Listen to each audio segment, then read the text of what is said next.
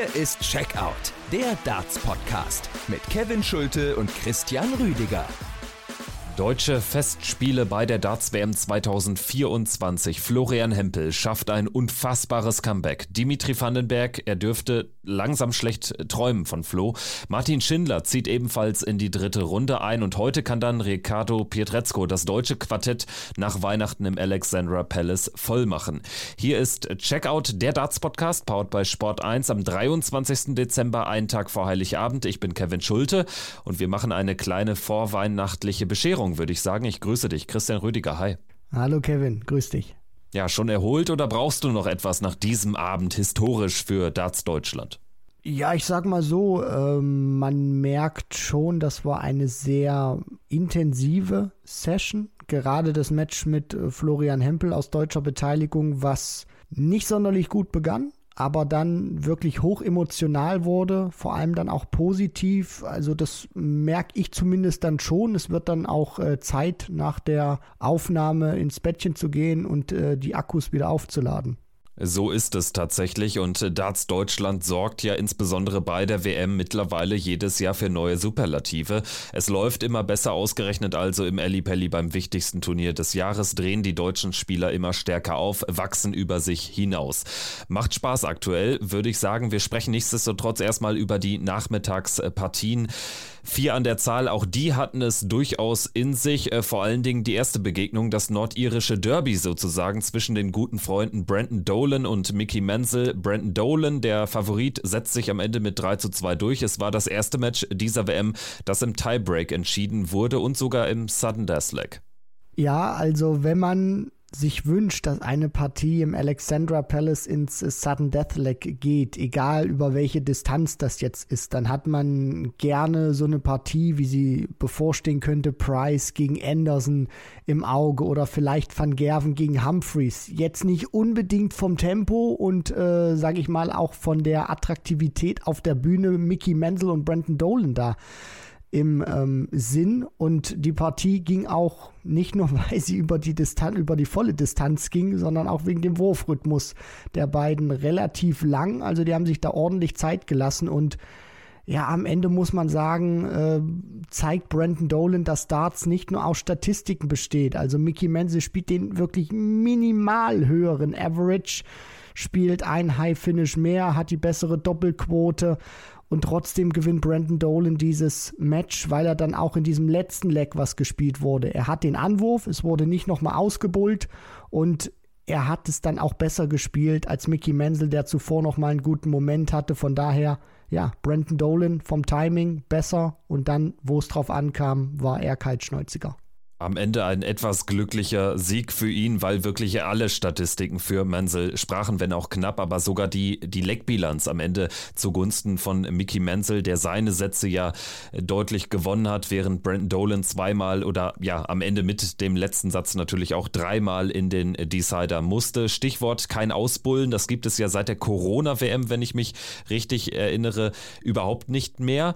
Ich finde es nach wie vor falsch. Also nach so einer langen Partie wäre es dann nur würdig, die beiden nochmal ans Oki treten zu lassen, bevor es dann wirklich mit dem letzten Leck äh, losgeht. Die Befürworter dieser neuen Regel werden sagen, ja, Dolan hat es ja einmal gewonnen hinter der Kulisse, aber es äh, gab immer so einen zusätzlichen Nervenkitzel dadurch. Ja, das auf jeden Fall. Also was die Attraktivität, die Telegenität auf der Bühne ähm, dann auch macht, ist sensationell, wenn die da oben nochmal stehen und wirklich live ausbullen. Auf der anderen Seite, das hast du auch schon gesagt, es gibt Argumente dafür, es gibt Argumente dagegen, weil man dann auch wieder sagen könnte, naja, Brandon Dolan hat sich eben diesen Vorteil erarbeitet. Allerdings darf man dann auch nicht vergessen, das Ausbullen ist dann mit Matchverlauf dann schon wieder drei, vier Stunden her gewesen.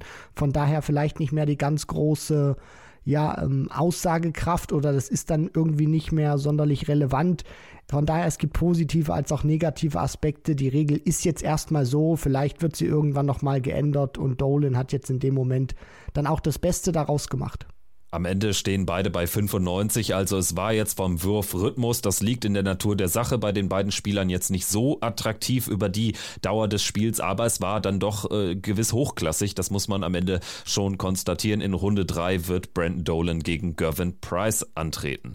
Machen wir weiter mit der zweiten Partie. Wir hatten die erste dicke Überraschung des Tages, denn Jeffrey de Graaf, der niederländische Schwede oder umgekehrt, setzt sich mit 3 zu 1 gegen José de Sousa durch und für de Sousa endet damit ein wirklich schwaches Jahr.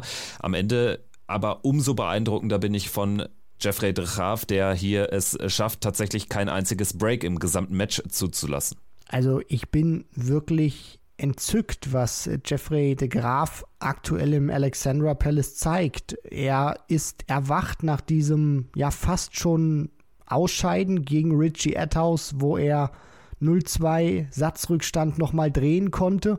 Und auch das gegen De Sousa. Also De Sousa spielt einen, finde ich, blitzsauberen ersten Satz, macht einen guten Eindruck. Aber auch da hatte Graf schon gut dagegen gehalten. Und danach, finde ich, ist das einfach schnörkellos von ihm gespielt worden. Gutes Niveau. Und das zeigt dann auch, wenn man sich das nochmal im Nach, im Nach, Nachbetrachtung anschaut, der brauchte kein einziges High-Finish, sondern das höchste Finish war eben die 74, die er gespielt hat. Das zeigt auch, er hat gut gescored und er brauchte dann auch nicht diese absoluten Mega-Momente im, im, im Finishing. Von daher, De Sousa nach dem Satzgewinn noch drei Lecks gewonnen bei eigenem Anwurf der Graf eine Bank gewesen und dann wird es auch einfach für jeden Gegner schwer, wenn du deine Anwürfe durchbringst. Insgesamt gab es in der Partie nur zwei Breaks, die zugunsten des Schweden und der spielt, das muss man konstatieren, das Turnier seines Lebens bis dato, hat an sein starkes Auftaktspiel anknüpfen können und wird in Runde 3 nach Weihnachten wieder zurückkehren nach London, wird dann spielen gegen Rob Cross. Partie Nummer 3 des Nachmittags. Christoph Ratajski gewinnt gegen Jamie Hughes ebenfalls mit 3 zu 1. Jamie Hughes hatte die Chance, 2 zu 0 in den Sätzen in Führung zu gehen, verpasst diese Möglichkeit und dann ist es Ratajskis Partie, der am Ende verdient gewinnt, sein Niveau ein bisschen hat anheben können. Nichts herausragendes muss man am Ende sagen, aber ja, er kommt hier durch und das ist alles, was zählt. Ja, wie du schon sagst, also das war eine mühsame Partie, wo es hinten raus dann doch noch besser wurde bei Christoph Ratajski, allerdings auch nicht sonderlich überzeugend, ist jetzt kein Auftritt gewesen, der der Konkurrenz in irgendeiner Art und Weise Angst machen sollte oder irgendwie beeindruckt. Dennoch kommt er erstmal durch und das ist auch für ihn wieder das Wichtigste gewesen. Als gesetzter Spieler hat man danach auch gesehen, erstmal diese erste Runde spielen. Hughes hatte schon ein Match vorher und ähm, von daher das Ganze hätte, wäre, wenn irgendwie nochmal nach einem 0-2 Satzrückstand irgendwie zurückkommen.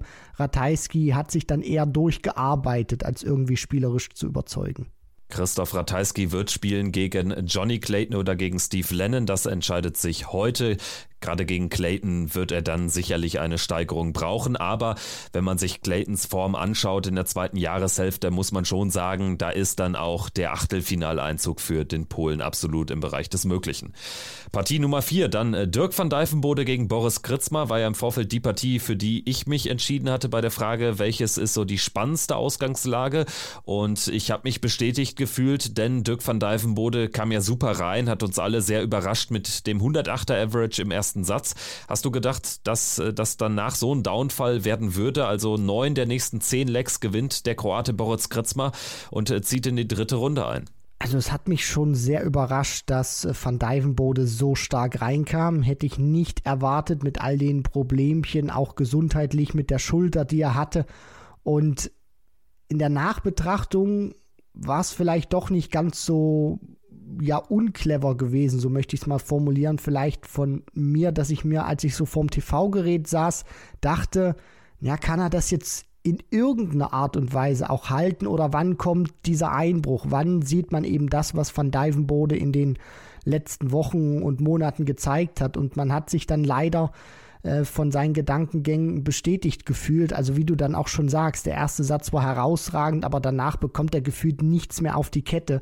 Und vor allem dann auch die Aufnahmen, wo er dann ein oder zwei Triple hatte, das war viel zu wenig gewesen nach dieser 1 zu 0 Satzführung. Kritzmer hat dieses Match dann dominiert, war der klar bessere Spieler und Van Dijvenbode hat sich da kaum noch irgendwelche Chancen rausgespielt. Von daher, ja, der erste Satz, ich glaube, darauf kann er aufbauen und dann ist es vielleicht auch so gewesen, die Schulterprobleme sind weiterhin da und die haben sich dann im weiteren Matchverlauf dann wieder ja gezeigt. So möchte ich es vielleicht mal formulieren. Er konnte es gut abschütteln im ersten Satz, aber danach ja, hat man vielleicht doch gesehen, dass die Verletzung noch nicht ganz auskuriert ist und ja, noch ein bisschen Reha nötig ist. Deshalb also der erste Satz war ganz eindeutig der Ausreißer und die anderen drei Sätze waren das Normalniveau von Dirk van Dijvenbode. Also oberhalb der 90 Punkte sind aktuell offenbar die Limits äh, gesetzt. Boris Kritzmer spielt es allerdings auch toll. Am Ende steht er bei 96 Punkten im Average. Einfach mit weniger Ausreißern als sein Gegner. Bei den 100 Plus Aufnahmen, da sieht man es ganz schön in der Statistik, fast doppelt so viele. Also es war ein konstanter Auftritt des äh, Kroaten und er wird in Runde 3 gegen Gary Anderson spielen. Ist auch ein ein Match, worauf man sich freuen kann, denn was man Boris Kritzmer auf jeden Fall lassen muss, das ist natürlich kein Spieler, der vor irgendjemandem Angst hat. Ne? Boris Kritzmer, ähnlich wie Florian Hempel, über den wir jetzt gleich sprechen, er kommt durch diesen Last Chance Qualifier überhaupt erst in dieses Turnier rein. Es ist ohnehin irgendwie erstaunlich, dass er es über die Pro Tour nicht geschafft hat, aber er zeigt jetzt endlich mal, äh, zu was er fähig ist und erntet eben äh, die Ergebnisse. Deshalb ein schöner Erfolg für den Kroaten erstmals in der dritten Runde der WM. Und wir sprechen jetzt über ein Spieler, der es zum zweiten Mal bereits in die dritte Runde geschafft hat. Das erste Match der Abendsession, das Match des Tages, vielleicht sogar das Match der WM, Christian. Bis dato Florian Hempels Comeback-Erfolg, das Mega-Comeback, vielleicht das größte Comeback in der deutschen Darts-Geschichte gegen Dimitri Vandenberg. Ja, also die Superlative, du weißt, ich bin da immer einer, der die sehr dosiert dann auch einsetzt. Wenn man das mit der deutschen Brille betrachtet, muss man schon sagen, das ist das Match der WM gewesen aus deutscher Sicht gerade auch wie es dann zustande gekommen ist. Also 0-2 Satzrückstand, Dimitri Vandenberg hat Matchstarts und dann dreht Flo Hempel auf und ähm, ja, dann macht es auf einmal Klick und er spielt sich tatsächlich noch in die dritte Runde. Tourcard mathematisch gesehen noch nicht sicher, aber ganz ehrlich, da müsste jetzt äh, die Dartswelt völlig verrückt drehen. Von daher, er hat sich ähm, ja nicht nur gerettet, sondern er hat sich auch ein weiteres Jahr auf der Tour gesichert. Von daher sensationelles Spiel und ja, ich freue mich einfach, dass wir jetzt noch ein bisschen tiefer gleich in die Analyse gehen der erste Satz. Es fängt ja gut an für Florian Hempel, der mit 2 zu 0 in Führung geht, aber nicht so richtig das Zutrauen ins eigene Spiel bekommt. Dimitri Vandenberg legt dann ein bisschen besser los, kommt besser rein und zieht sich diesen Satz noch. Äh, Flo hatte auch nur eine realistische Chance, tatsächlich den ersten Satz zu gewinnen. Das war im äh, vierten Leg bei 100 Punkten Rest, aber er trifft damit äh, keinen der ersten beiden Dart das Doppel und der Decider ist am Ende eine klare Sache zugunsten von Dimitri. Der zweite Satz dann auch relativ schnell durch. Es steht 2 zu 0 in den Sätzen und Florian Hempel kommt danach ja auch nicht sonderlich aufdrehend rein. Also er führt plötzlich plötzlich 2-0, ohne allerdings herausragend zu spielen, holt sich dann diesen dritten Satz aber auf Doppel 2 im Decider und das war dann ein Moment, wo man trotzdem noch nicht so das Gefühl hatte, dass dieses äh, Spiel kippt, oder? Wie war es bei dir? Ja, genauso wie du das auch ähm, gerade geschildert hast. Also Mitte des äh, dritten Satzes saß ich da vor meinem Fernseher und habe mir gedacht, wenn er das jetzt 0-3 in den Sätzen verliert, dann muss er sich ärgern. Also jetzt nicht unbedingt in der Hinsicht, dass er Vandenberg schlagen hätte können, sondern dass er zu viel auch hat liegen lassen. Also man darf ja auch nicht vergessen, der hätte mit 0-3 dieses Match verlieren können. Der führt im ersten Satz mit 2 zu 0 in den Legs, bringt es nicht ins Ziel. Vandenberg holt sich noch Satz 1 und dann führt er im dritten Satz auch wieder mit 2 zu 0 in den Legs und hätte das auch fast noch vergeben und kommt dann da irgendwie noch durch, holt den sich und hat dann auch eine gute Körpersprache. Also das war nicht sonderlich überzeugend oder zu keinem Zeitpunkt hatte ich das Gefühl bis dahin, dass äh, selbst eine Führung in einem Satz, auch wenn sie mit 2 zu 0 in den Lecks war, Flo Hempel in irgendeiner Art und Weise Sicherheit gibt oder er so gut in Führung ist, dass er das auch über die Ziellinie bringt und sich zumindest dann den Satz holt, weil Vandenberg jetzt auch nicht immer einer war, der so monstermäßig gut gescored hat, dass man da irgendwie Angst haben musste. Aber trotzdem hat man sich nie so sicher gefühlt, dass Hempel das irgendwie doch über ja, die Bühne bringt und sich dann den Satz krallt. Er hat riesige Probleme auch gehabt, die Höhe zu finden, da wirklich einen Rhythmus reinzubekommen. Der erste Dart war nicht sonderlich gut. Und dann muss man sagen, nimmt er diese 151 Punkte dann raus, wo er mit, wo er sich am Leben hält. Und was danach passiert, ich glaube, das ist einfach die Definition von sich in einen Rausch spielen mit diesen Back-to-Back 10 Dartern und der Vollendung dieses unglaublichen Comebacks mit dem Rücken ja komplett zur Wand stehend im vierten Satz. Vandenberg 2-0 vorne, hat ja dann auch den Matchstart, den er dann klar verpasst auf Bull und Hempel, nimmt die 151 Punkte raus. Auch ein Moment, den man fast am Ende ein bisschen vergisst, weil er auch im Schatten steht, natürlich von diesen zwei 10 Datern hintereinander. Also zwei äh, Lecks gewonnen mit 20 Darts, das ist unfassbar. Ein Leck davor müssen wir auch nochmal vielleicht drüber reden. Dimi steht auf 51 Rest, Flo dann mit der 180, äh, spielt sich von 264 überhaupt in den realistischen Zwei-Dart-Finish-Bereich runter. Dimi verpasst zwei weitere Matchstarts, Hempel ganz weit oben in der Doppel 6, also die sneakt da irgendwie rein zum 2-2. Dann folgen die zwei 10-Data und dann sprechen wir hier zu einem Zeitpunkt drüber, wo Flo ja dann wieder in, oder sogar schon in Führung liegt und da war dann Dimi aber auch komplett aus der Partie genommen, bekommt nochmal die Möglichkeit zum Rebreak, hätte das Match wieder in die Reihe kriegen können im zweiten Leck des Entscheidungssatzes, aber verpasst insgesamt vier Darts auf Doppel. Hempel checkt das weg und das dritte Leck ist dann am Ende völlig verkorkst von Dimitri Vandenberg. Bekommt bei 76 Punkten keinen einzigen Dart mehr auf Doppel. Also da war dann Dimi auch sichtlich gebrochen von diesem ganzen Matchverlauf. Ja, ich glaube, an diesem Spiel und auch an diesem Verlauf hat man sehr gut gemerkt, wie sich so eine Partie drehen kann und was die dann auch für eine Eigendynamik, so beschreibe ich das immer ganz gerne, nehmen kann. Also Vandenberg nicht sonderlich überzeugend, trotzdem vorne und dann scheint so, als ob er durchkommt, dann lässt er eben Momente aus. Aber du hast nicht das Gefühl, auch als Beobachter, das wird jetzt in irgendeiner Art und Weise ihn sowas von um die Ohren fliegen, dass er dieses Match noch verliert. Und dann nimmt Tempel diese einzelnen Momente mit und baut immer mehr Momentum auf. Dann kommen die Zuschauer im Hintergrund, singen seinen Namen, dann spielt er auch plötzlich ganz anders. Dann trifft er die Triple 20, dann fliegen die 180er da rein und Vandenberg kann da nicht mehr gegensteuern. Alles ist plötzlich nochmal um 50 Prozent lauter im Alexandra Palace und du kannst irgendwo nicht mehr dagegenhalten. Du willst dann nochmal den Fuß in die Tür kriegen. Du willst das irgendwie steuern können. Aber du kannst es nicht mehr. Und das ist einfach, ja, so sensationell. Das haben wir so oft schon im Darts erlebt. Und jetzt ist es wieder passiert. Und Dimitri Vandenberg ist es zum Verhängnis geworden. Und da kann man ihm dann auch keinen Vorwurf mehr machen. Also da noch irgendwie bei so einer Dynamik, die das Match nimmt und auch entwickelt, da nochmal dagegen zu halten, das ist fast unmöglich. Und Flo Hempel hat hier einmal mehr gezeigt, äh, etwas, was ich auch schon nach dem Slevin-Match unterstrichen habe. Er ist einfach ein Big-Time-Player. Also je stärker der Druck, je schwieriger die Situation auf den ersten Blick ausscheinen mag, desto besser spielt er auf einmal. Ne? Also so diese Mentalität, am Ende dann nochmal alles rauszuhauen und tatsächlich die Nerven einfach beiseite zu schieben und auch in dieser Situation stehend auf Platz 65 in der Live-Order of Merit, die Tourkarte on the line und er spielt dann dann diese 2-10-Data, nimmt dann auch Finishes weg in Momenten, wo er wirklich vorher nicht in der Nähe war. Ne? Also er spielt am Ende eine 91 im Average, aber die ist eben auch krass geschönt von einer 63% Doppelquote. Also auch das unterstreicht nochmal, er ist ein Spieler für die besonderen Momente im Großen, also Stichwort WM im Vergleich zur Pro Tour, wo er dann häufig Kappes spielt und eben auch im Kleinen in so einer Partie. Da ist es dann über zwei Sätze hinweg auch kein gutes Spiel. Das Scoring stimmt stimmt einfach nicht und dann sind es die perfekten Darts in den entscheidenden Momenten. Und wir hören jetzt mal von Flo selbst, was er bei Sport 1 als erste Reaktion zum Sieg gesagt hat. Ja, irgendwie dieses Jahr bin ich so der Comeback-Spieler, habe ich das Gefühl. Ähm, äh, ist vielleicht auch gut, dass der Gegner, der nächste Gegner, wenn er ein Match hat, hat besser reinmacht.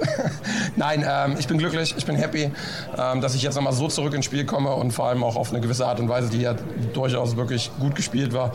Ähm, habe ich vielleicht nicht unbedingt die ganze Zeit selber dran geglaubt, aber hinten raus habe ich meine Driseal-Einstellung ähm, ähm, äh, ja, spielen lassen und äh, die hat gut funktioniert.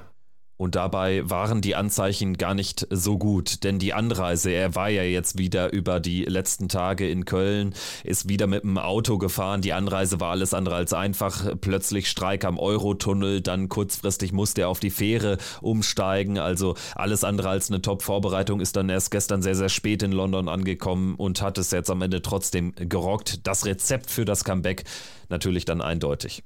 Ja, nie aufgeben, immer weiter. Ähm, ich wusste, Dimi hat äh, im Spiel einige Darts ausgelassen auf Doppel, dass er natürlich die Matchdarts unten auf der Doppel 16 auslässt, äh, Doppel 18 auslässt. Das ist natürlich dann hinten raus ein bisschen Glück. Ich habe dann Druck gemacht. Ähm, die 100 Was für ein Druck? Was ja, Druck? Die, die, 151 als Initialzündung, zwei, ich hoffe, das ist ja logischerweise bewusst, zwei Zehndater nacheinander. Ja, ich bedauere nur den Neuner. Ich bedauere nur den Neuner. Nein, Gott. äh, natürlich, ähm, klar, man ist, man, man, einem ist bewusst, dass es hier gerade läuft und dann die 180er gefallen. Ich bin ja eigentlich mehr so Team 140. Aber ähm, ja, dann funktioniert auf einmal alles. Die 151, wie du schon sagst, Initialzündung, das war das, war das wenn der kommt. Und dann habe ich auch hier gesagt, ich bin noch hier. Ich ja. bin halt noch hier auf der Bühne. Ich finde hier noch statt. Und ähm, da muss man auch in solchen Situationen vielleicht auch mal ein, zwei Darts überleben, äh, um dann das Comeback feiern zu dürfen. Das war jetzt das siebte Spiel von Florian Hempel bei der Darts WM und der fünfte Sieg. Das ist eine tolle Bilanz. Äh, kommt ein weiterer Sieg hinzu. Wir wissen noch nicht, gegen wen es geht. Bunting oder Joyce, die dürften ja qua Form eigentlich vor ihm liegen. Aber Florian Hempel, vielleicht äh, kann er noch einen drauflegen. Aber wie blickst du drauf jetzt einfach mal auf die Zwischenbilanz von ihm? Ja, also ich möchte das auch ganz kurz aufgreifen. Von der Form her, von der Konstanz her liegen sie klar über Flo Hempel, wenn man sich das Jahr anschaut, aber allgemein jetzt auch, was so in den vergangenen Jahren gespielt wurde. Ich meine, Flo ist jetzt auch schon zumindest ein bisschen auf der Tour. Nur man darf das, was im Vorfeld gespielt wurde, nicht immer eins zu eins auf die WM übertragen. Klar sind das Indikatoren, aber Flo hat jetzt bei dieser WM sehr viel Selbstvertrauen mitgenommen. Und wie er auch schon sagt, er hat jetzt auch durch dieses Match gegen Dimitri Vandenberg auch nochmal gespürt, was alles möglich ist. Also selbst wenn er jetzt in seiner nächsten Partie nicht gut reinkommt, wird er das immer im Hinterkopf haben. Der Gegner kann Doppel auslassen. Das sind schmale Felder. Da gibt es keine Garantie und es gibt immer Wege, wie man zurück in so ein Match finden kann, auch wenn du es dir manchmal vielleicht gar nicht erklären kannst, warum dann plötzlich die Triple laufen und äh, zehn Minuten vorher noch nicht. Von daher, er ist nicht chancenlos, er ist ein guter Spieler, wenn er sein Spiel findet. Und ähm, ja, deswegen blicke ich da einfach positiv jetzt in sein nächstes Match und wie er dann auch schon sagt oder wir auch schon gesagt haben, er war eigentlich raus. Das ist richtig, aber du bist dann erst vollständig besiegt, wenn ein Gegner den letzten Dart im Doppel hat. Und solange der nicht steckt, ist immer die Möglichkeit gegeben, in diesem Match zurückzukommen wird sicherlich dann in der nächsten Partie, egal gegen wen es geht, darauf ankommen, dass es äh, keinen Spannungsabfall bei Flo gibt. Den habe ich vor zwei Jahren, als er schon mal in der dritten Runde stand, so ein bisschen wahrgenommen gegen Raymond Smith. Also hatte da an äh, die zuvor gezeigten Leistungen nicht anknüpfen können.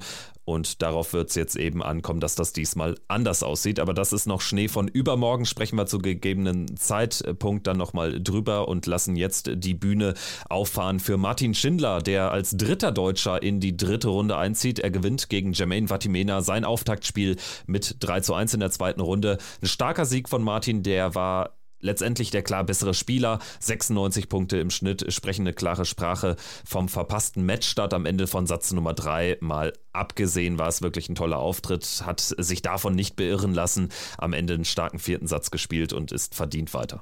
Also wenn ich mir die ganzen Matches im TV anschaue von Martin Schindler im Jahr 2023, war das für mich das Stärkste. Auch jetzt mit dem Hintergrund nicht so gut gespielt, aber er war sehr fleißig an Bord. Das hat er auch immer wieder äh, gepostet oder auf Social Media geschrieben, hat das auch in den Interviews gesagt.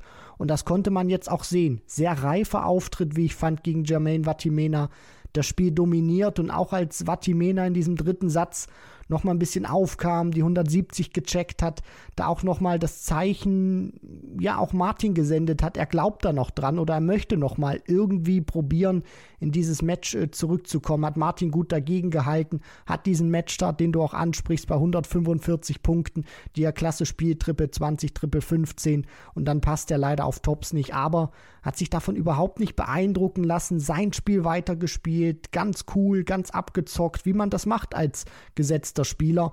Und ähm, ja, war das dann auch ein sehr guter vierter Satz. Von daher blitzsaubere Leistung und wenn er den Standard, den er jetzt gezeigt hat, weiterspielt, also 97 Punkte im Schnitt pro Aufnahme, eine Doppelquote von etwas mehr als 50 Prozent, dann ähm, ja, braucht man auch nur auf die Statistik da schauen und sagen, wenn er das im Ansatz weiter spielen kann, dann wird es auch einfach schwer für den Gegner, da ihn zu schlagen war auch jetzt in der Favoritenrolle, in der er jetzt zum zweiten Mal gewesen ist bei der WM als gesetzter Spieler, nochmal ein besserer, nochmal ein souveränerer Auftritt als vor einem Jahr gegen Martin Lukman. Also auch da nochmal ein Reifeprozess hingelegt, fand ich, gerade weil auch Jermaine Vatimena natürlich mit Selbstvertrauen eigentlich äh, reingekommen ist in dieses Spiel durch den Erfolg über Fallon Sherrick, hat das aber tatsächlich nicht ans Board bringen können. Also Martin, der klar bessere Mann. Was war ausschlaggebend? Was war, sagt er selbst am äh, Sport 1 Mikro? Mikro. Wir hören auch da mal rein. Ähm, ich glaube, ich war insgesamt sehr konstant unterwegs. Also ich war vom Scoring her sehr gut unterwegs und ähm,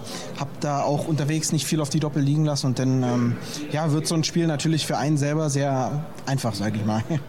Und so eine Leistung würde auch gegen Scott Williams mutmaßlich reichen oder zumindest eine große Chance bieten, noch eine Runde weiterzukommen. Es ist ja jetzt durchaus ein überraschendes Line-up, dass er nicht gegen Danny Noppert spielt. Er hat auch nochmal betont, sinngemäß, es ist natürlich dann schon in der Theorie einfacher gegen Scott Williams durchzukommen als gegen Danny Noppert. Auch für ihn ist das eine Riesenmöglichkeit nach Weihnachten. Das ist etwas, wo er sich Chancen ausrechnet, wo er auch weiß, bei Danny Noppert hätte er etwas Bestimmtes bekommen. Bei Scott Williams ist so diese Unbekannte da, aber nach diesem Match gegen Noppert besteht auch wieder so die Hoffnung aus deutscher Sicht, dass etwas Schlechteres jetzt wieder kommt aus Sicht von Scott Williams. Also der steht ja nicht ohne Grund dort, wo er steht in der Order of Merit, weil er eben auch Konstanzprobleme hat. Und äh, wie gesagt, wenn Martin einfach diese 97 Punkte weiter spielen kann mit dieser Doppelquote von 50 Prozent, dann wird es einfach verdammt schwierig, weil du pendelst in diesem Match dann im Schnitt zwischen 15, 16 Darts, Tendenz geht eher zu 15 Darts. Und dann ist es auch klar, dass du mal Ausreißer nach oben drin hast, wo du dann auch mal 14, 13, 12, 11, vielleicht auch mal 10 spielst. Und von daher, äh, wenn dieser Standard wieder ans Board gebracht wird, dann wird es brutal schwer für Scott Williams. Und wir sprechen jetzt nach diesem deutschen Abend über die zwei weiteren Partien der Abendsession, denn die waren auch noch richtig äh, schick. Also wer sich ein Ticket für diese Session ergattern konnte, der hat es äh, definitiv nicht bereut. Auch Walk-on-technisch ein überragender Abend, denn Raymond van Barneveld ist aufgetreten äh, zum Auftaktspiel gegen Radek Saganski und Barney hat 3 zu 1 gewonnen. Erstmal hat er aber sehr, sehr lange gebraucht oder beziehungsweise John McDonald hat sehr lange gebraucht, um ihn anzukündigen. Also da wurden ja quasi alle Karrieretitel von Barney nochmal aufgezählt. Das fand ich sehr, sehr skurril. Er war ja wirklich schon an der Treppe, als äh, John McDonald fertig war mit, äh, dem, mit der Ankündigung bei seinem Walk-On. Barney am Ende mit 3 äh, zu 1 hier durchgekommen gegen den Polen, hat er blitzsauber gespielt, knapp 100 im Average, 55 Prozent auf die Doppel. Am Ende auch unter Druck stark gewesen und dementsprechend würde ich das auch nochmal hervorheben wollen. Es war ja sehr einfache Anfangsphase mit sechs der ersten sieben Legs, die Barney für sich sich entscheidet. Aber hinten raus Saganski nach der letzten Pause einfach deutlich besser und das sollte Barney nochmal zusätzlich Selbstvertrauen geben, dass er dem trotzdem hat standhalten können. Am Anfang hat sich das relativ einfach äh, spielen lassen für Raymond van Barneveld. Wie du schon sagst, Saganski war nicht so richtig im Match drin und konnte vom Scoring her auch keine Akzente setzen. Barney war wirklich ordentlich auch in der Anfangsphase drin, mal abgesehen vielleicht vom ersten Leck, lief es dann gerade im letzten Leck von Satz 1 äh, richtig gut. Dann wurde die Triple 20 auch mal komplett aufgefüllt und die 140er haben mir im gesamten Matchverlauf gut gefallen und selbst dann als Saganski besser in die Triple reingefunden hat, als er den Druck auch auf Van Barneveld erhöhen konnte, da hat der fünfmalige Weltmeister dagegen gehalten. Dann waren es auch mal wichtige Momente, die er rausgenommen hat, wie die 113. Dann kam auch mal so ein kleines bisschen Emotion von äh, Raymond van Barneveld. Also auch das, diesen, diesen Test, das war, das war nicht einfach. Also Saganski hätte da auch das Comeback starten können. Der hätte das Ganze auf 2-2 in den Sätzen bringen können. Aber Barney sehr stabil, gerade dann bei eigenem Anwurf. Viele 140er auch in dieser engen Phase. Hat mir gut gefallen und ja, aus, aus Sicht von Raymond van Barneveld optimaler Start ins Turnier. Gutes Draw, weil Peter Wright eben raus ist, weil James Wade raus ist. Also, wenn er so weiterspielt, äh, bleibe ich auch bei meiner Aussage. Dann äh, kann das nochmal ein richtig gutes Turnier für Raymond van Barneveld werden, der durch dieses Ausscheiden von großen Namen sicherlich nochmal die zweite Luft schnuppert.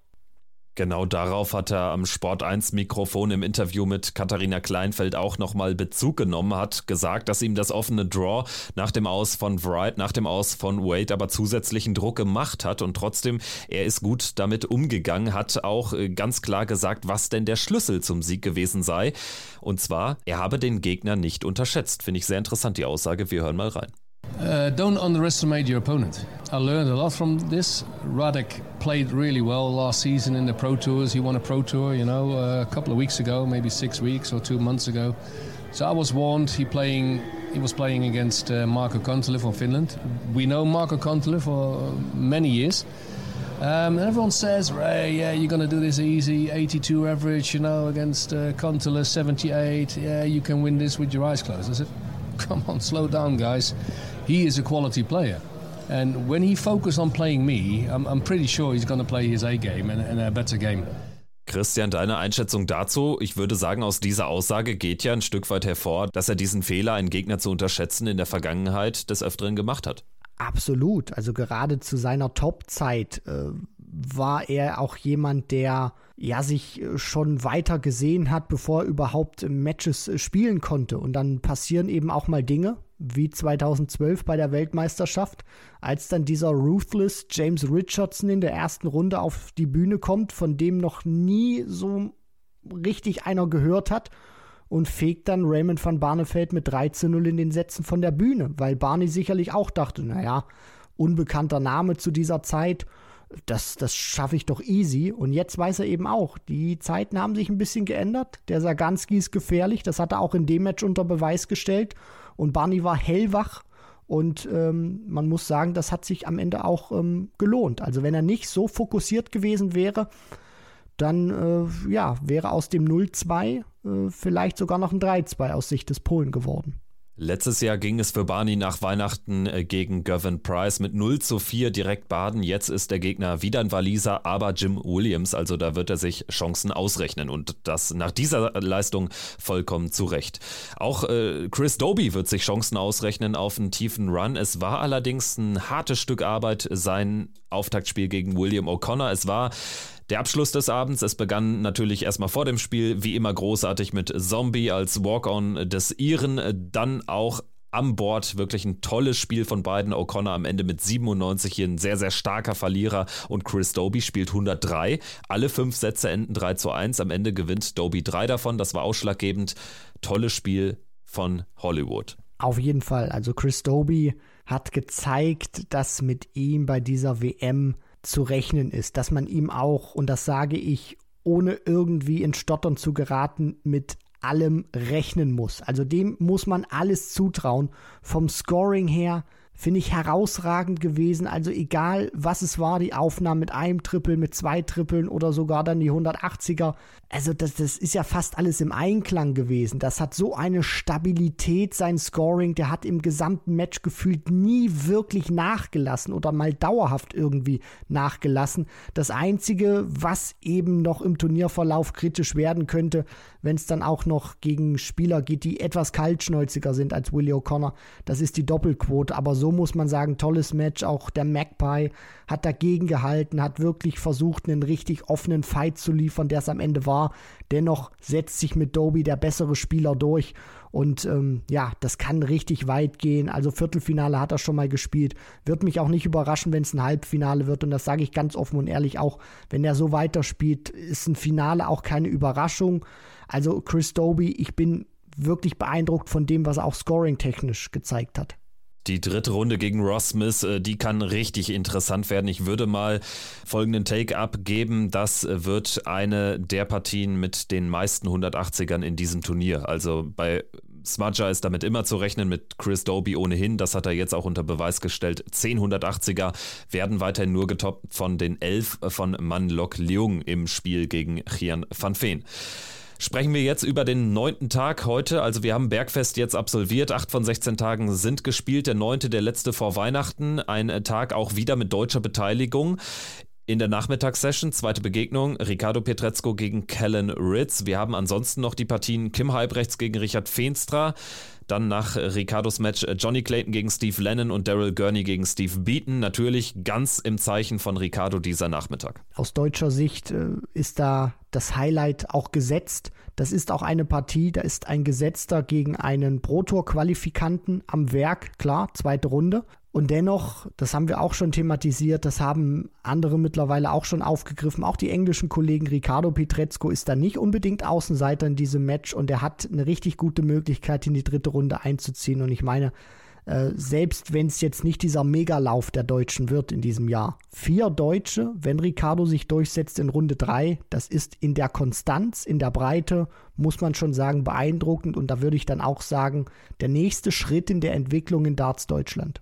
Man könnte sagen, vier Deutsche nach Weihnachten im Ellipelli dabei würde gleichbedeutend sein mit einem Halbfinale von Gabriel Clemens im Vorjahr. Das kann man vielleicht so sagen oder würdest du so weit dann doch noch nicht gehen? Ja, also ich finde, man kann das schon so formulieren, weil man darf nicht vergessen, das Ergebnis von Gabriel Clemens war außergewöhnlich, aber das war eben auch ein Deutscher. Und jetzt hast du eben mehrere Deutsche, die erstmal in der dritten Runde stehen und da ist die Reise noch nicht zu Ende und kann noch weitergehen. Von daher bin ich auch immer eher ein Freund von Konstanz als von außergewöhnlichen Ergebnissen, die vielleicht nicht so ganz häufig vorkommen. Deswegen würde ich vier Deutsche in Runde drei richtig gerne nehmen. Ganz kurz zu den drei anderen Partien am Nachmittag. Clayton gegen Lennon relativ deutlich Favorit wahrscheinlich, wobei da ein kleines Fragezeichen ob der Form von äh, The Ferret ist. Gurney gegen Beaton äh, sehe ich auch vorne, zumal Beaton selten zwei so gute Spiele in Folge macht. Halbrechts Feenstra komplett offen, sogar vielleicht mit leichten Vorteilen für den Niederländer oder wie siehst du's? Also ich sehe da schon Richard Feenstra in einer guten Position, vor allem weil seine erste Runde nicht so gut war und mit dem, was ich von ihm auch immer gesehen habe, ist so die Tendenz, dass auf ein schlechtes Spiel ein gutes folgt und auf ein gutes folgt dann wieder ein nicht so gutes. Von daher wäre jetzt eigentlich ein gutes Match wieder dran und er kann über Best of Five richtig gut scoren. Deswegen, wenn er gut drauf ist, muss ich Kim Heibrechts wirklich warm anziehen und äh, gute Darts auspacken um dann die dritte Runde einzuziehen. Clayton sollte das gegen Lennon machen. Der hat jetzt auch noch ein bisschen Vorbereitung gehabt. Sicherlich privat sehr schwer auch für ihn gewesen die letzten Monate. Nichtsdestotrotz denke ich, dass Johnny Clayton vielleicht nicht in absoluter Topform ist, aber dennoch ein gutes Niveau hat und das würde dann auch definitiv für Steve Lennon reichen. Und bei Daryl Gurney, Steve Beaton schließe ich mich da auch einfach an. Leider, das ist so die Tendenz der vergangenen Jahre gewesen bei Major-Turnieren und auch bei der WM. Wenn Steve Beaton ein gutes Match gespielt hat, war danach das zweite nicht mehr ganz so gut und ähm, deswegen ist da für mich Daryl Gurney auch derjenige, der sich dann in die dritte Runde spielen wird. Blicken wir noch auf den Abend. Äh, mal ein Abend ohne deutsche Beteiligung hatten wir zuletzt selten. Auch eher ein Abend, äh, den man vielleicht dann tendenziell mal skippen kann, wenn man sich nur so für die absoluten Highlights interessiert. Wir tun das natürlich nicht, aber das Lineup ist jetzt äh, eben auskommend ohne die absoluten Spitzenspieler, ohne die Topnamen und ohne die deutschen Akteure, aber trotzdem interessante Begegnungen, will ich sagen. Ryan Searle gegen Goto. Bei Goto bin ich sehr gespannt, ob er es genau wie Leung schafft, ein zweites Mal in Folge so ein ähm, Mitte 90 Average äh, zu spielen, also wirklich äh, die Darts ans Board zu bringen, die er in der ersten Runde gegen White äh, gebracht hat, auch in den entscheidenden Momenten da zu sein. Gegen Searle natürlich jetzt ein deutlich stärkerer Gegner. Dann haben wir Josh Rock gegen Barry Van Peer. Bei Van Peer gilt ähnliches, ne? auch jetzt nicht durch die beeindruckende Konstanz auf den TV-Bühnen aufgefallen, aber gegen Woodhouse toll gespielt und Josh Rock hat ja auch ein bisschen was angeboten in diesem Jahr. Stephen Bunting gegen Ryan Joyce, da wird der Gegner von Hempel ermittelt. Unfassbar spannend. Beide überragend unterwegs aktuell, ohne die ganz großen Ergebnisse einzufahren. Das gilt vor allen Dingen für Stephen Bunting. Ryan Joyce ist ihm da sogar einen Schritt voraus mit dem Major-Halbfinale zuletzt bei den Players Championship Finals. Dann haben wir zum Abschluss noch so eine schöne Showpartie auch mit dem Walk-On von Ricky Evans, der irgendwas mit Christmas zu tun haben wird. Vielleicht geht der Abend so lange, dass es dann auch schon der 24. ist. Das wäre auch ganz nett und sportlich gegen Nathan Espinel traue ich ihm nicht ganz so viel zu. Ja, also wie du schon sagst, äh, Goto gegen Searle, da wäre es auch vom Wettbewerbscharakter her gut, weil man möchte sicherlich auch als neutraler Zuschauer immer ein spannendes Match sehen, dass Goto da nochmal an das Match gegen Ian White anknüpfen kann, weil Searle wird vom Scoring her, denke ich mal, schon eine gute Partie spielen, das am Ende auch wuppen. Und die Frage wird einfach aus meiner Sicht nur sein, wie lange und vor allem auch wie gut kann der Japaner dagegenhalten. Josh Rock gegen Barry Van Peer da haben sich jetzt auch die Vorzeichen für Josh Rock ein bisschen gedreht. Der ist nicht mehr the new kid on the block. Man erwartet mehr von ihm. Jetzt ist er auch klar der Favorit als äh, Setzlistenspieler. Und der muss ein bisschen was anbieten. Und da bin ich auch mal gespannt, ob ihn das hemmt oder ob er auf die Bühne geht und das mit den guten Gefühlen aus der vergangenen Weltmeisterschaft verknüpfen kann und da eine gute Partie spielt. Wird für mich sehr interessant sein. Dann Bunting gegen Joyce, wie du schon gesagt hast. Bunting, einer, der ein richtig gutes Ergebnis bei dieser WM einfahren kann, der sehr gefährlich ist. Aber dieser Ryan Joyce, der packt immer wieder gute Darts aus, der ist in einer guten Form, der kann natürlich auch den Stephen Bunting schlagen. Also sehr interessant, wer sich da durchsetzen wird. Und Aspinall gegen Ricky Evans, da hoffe ich auch auf ein spannendes Match. Und ich bin auch sehr interessiert zu sehen, was Nathan Aspinall anbietet. Also die letzten Auftritte bei der WM waren erfahrungsgemäß immer so, dass Aspinall, wenn er sich durchsetzt, sehr kämpfen musste, spielerisch nicht unbedingt überzeugt hat. Und ich glaube, das will er jetzt einfach machen. Das letzte Match vor der kurzen Weihnachtspause, da will Nathan Aspinall einfach zeigen, er ist da und er will bei dieser WM auch endlich mal wieder über die dritte Runde hinauskommen. Das kam ja schon seit ein paar Jahren nicht mehr so vor, wie er sich das vorgestellt hat. Und er hatte selbst in diesen Auftaktspielen so seine liebe Mühe, zum Beispiel mit Joe Mernon, der vor zwei Jahren mal nicht ähm, Matchstart hatte. Dann auch im vergangenen Jahr Boris Kritzmer war auch nicht so weit entfernt, hat es dann auf die Doppel liegen lassen. Mal schauen, ob Ricky Evans äh, da auch in die Nähe eines Sieges äh, kommen kann gegen The Asp. Wir hören uns in 24 Stunden wieder, dann ist bereits Heiliger Abend. Es gibt natürlich nochmal eine Folge von uns, dann mit der Analyse zu Tag Nummer 9. Wir schauen dann, ob wir drei oder vier Deutsche nach nach Weihnachten im Ellipelli begrüßen dürfen. Es wird dann auch die letzte Folge sein hier aus dem Homeoffice für mich. Ich werde ja dann am 26. mich aufmachen für dann hoffentlich nochmal sieben richtig knackige Tage, aber da bin ich mir jetzt schon sicher, mit drei oder vier Deutschen noch im Turnier und dann auch so Vintage-Momenten wie Raymond van Barneveld vielleicht nochmal kreieren kann mit den ganzen Topstars, die wir ja auch noch alle drin haben, bis auf Peter Wright. Also es kann richtig knackig werden. Ich freue mich drauf, freue mich auch auf die nächste Folge und den heutigen Tag erstmal. Danke fürs Einschalten. Bis dahin, macht's gut. Ciao, ciao. Ciao.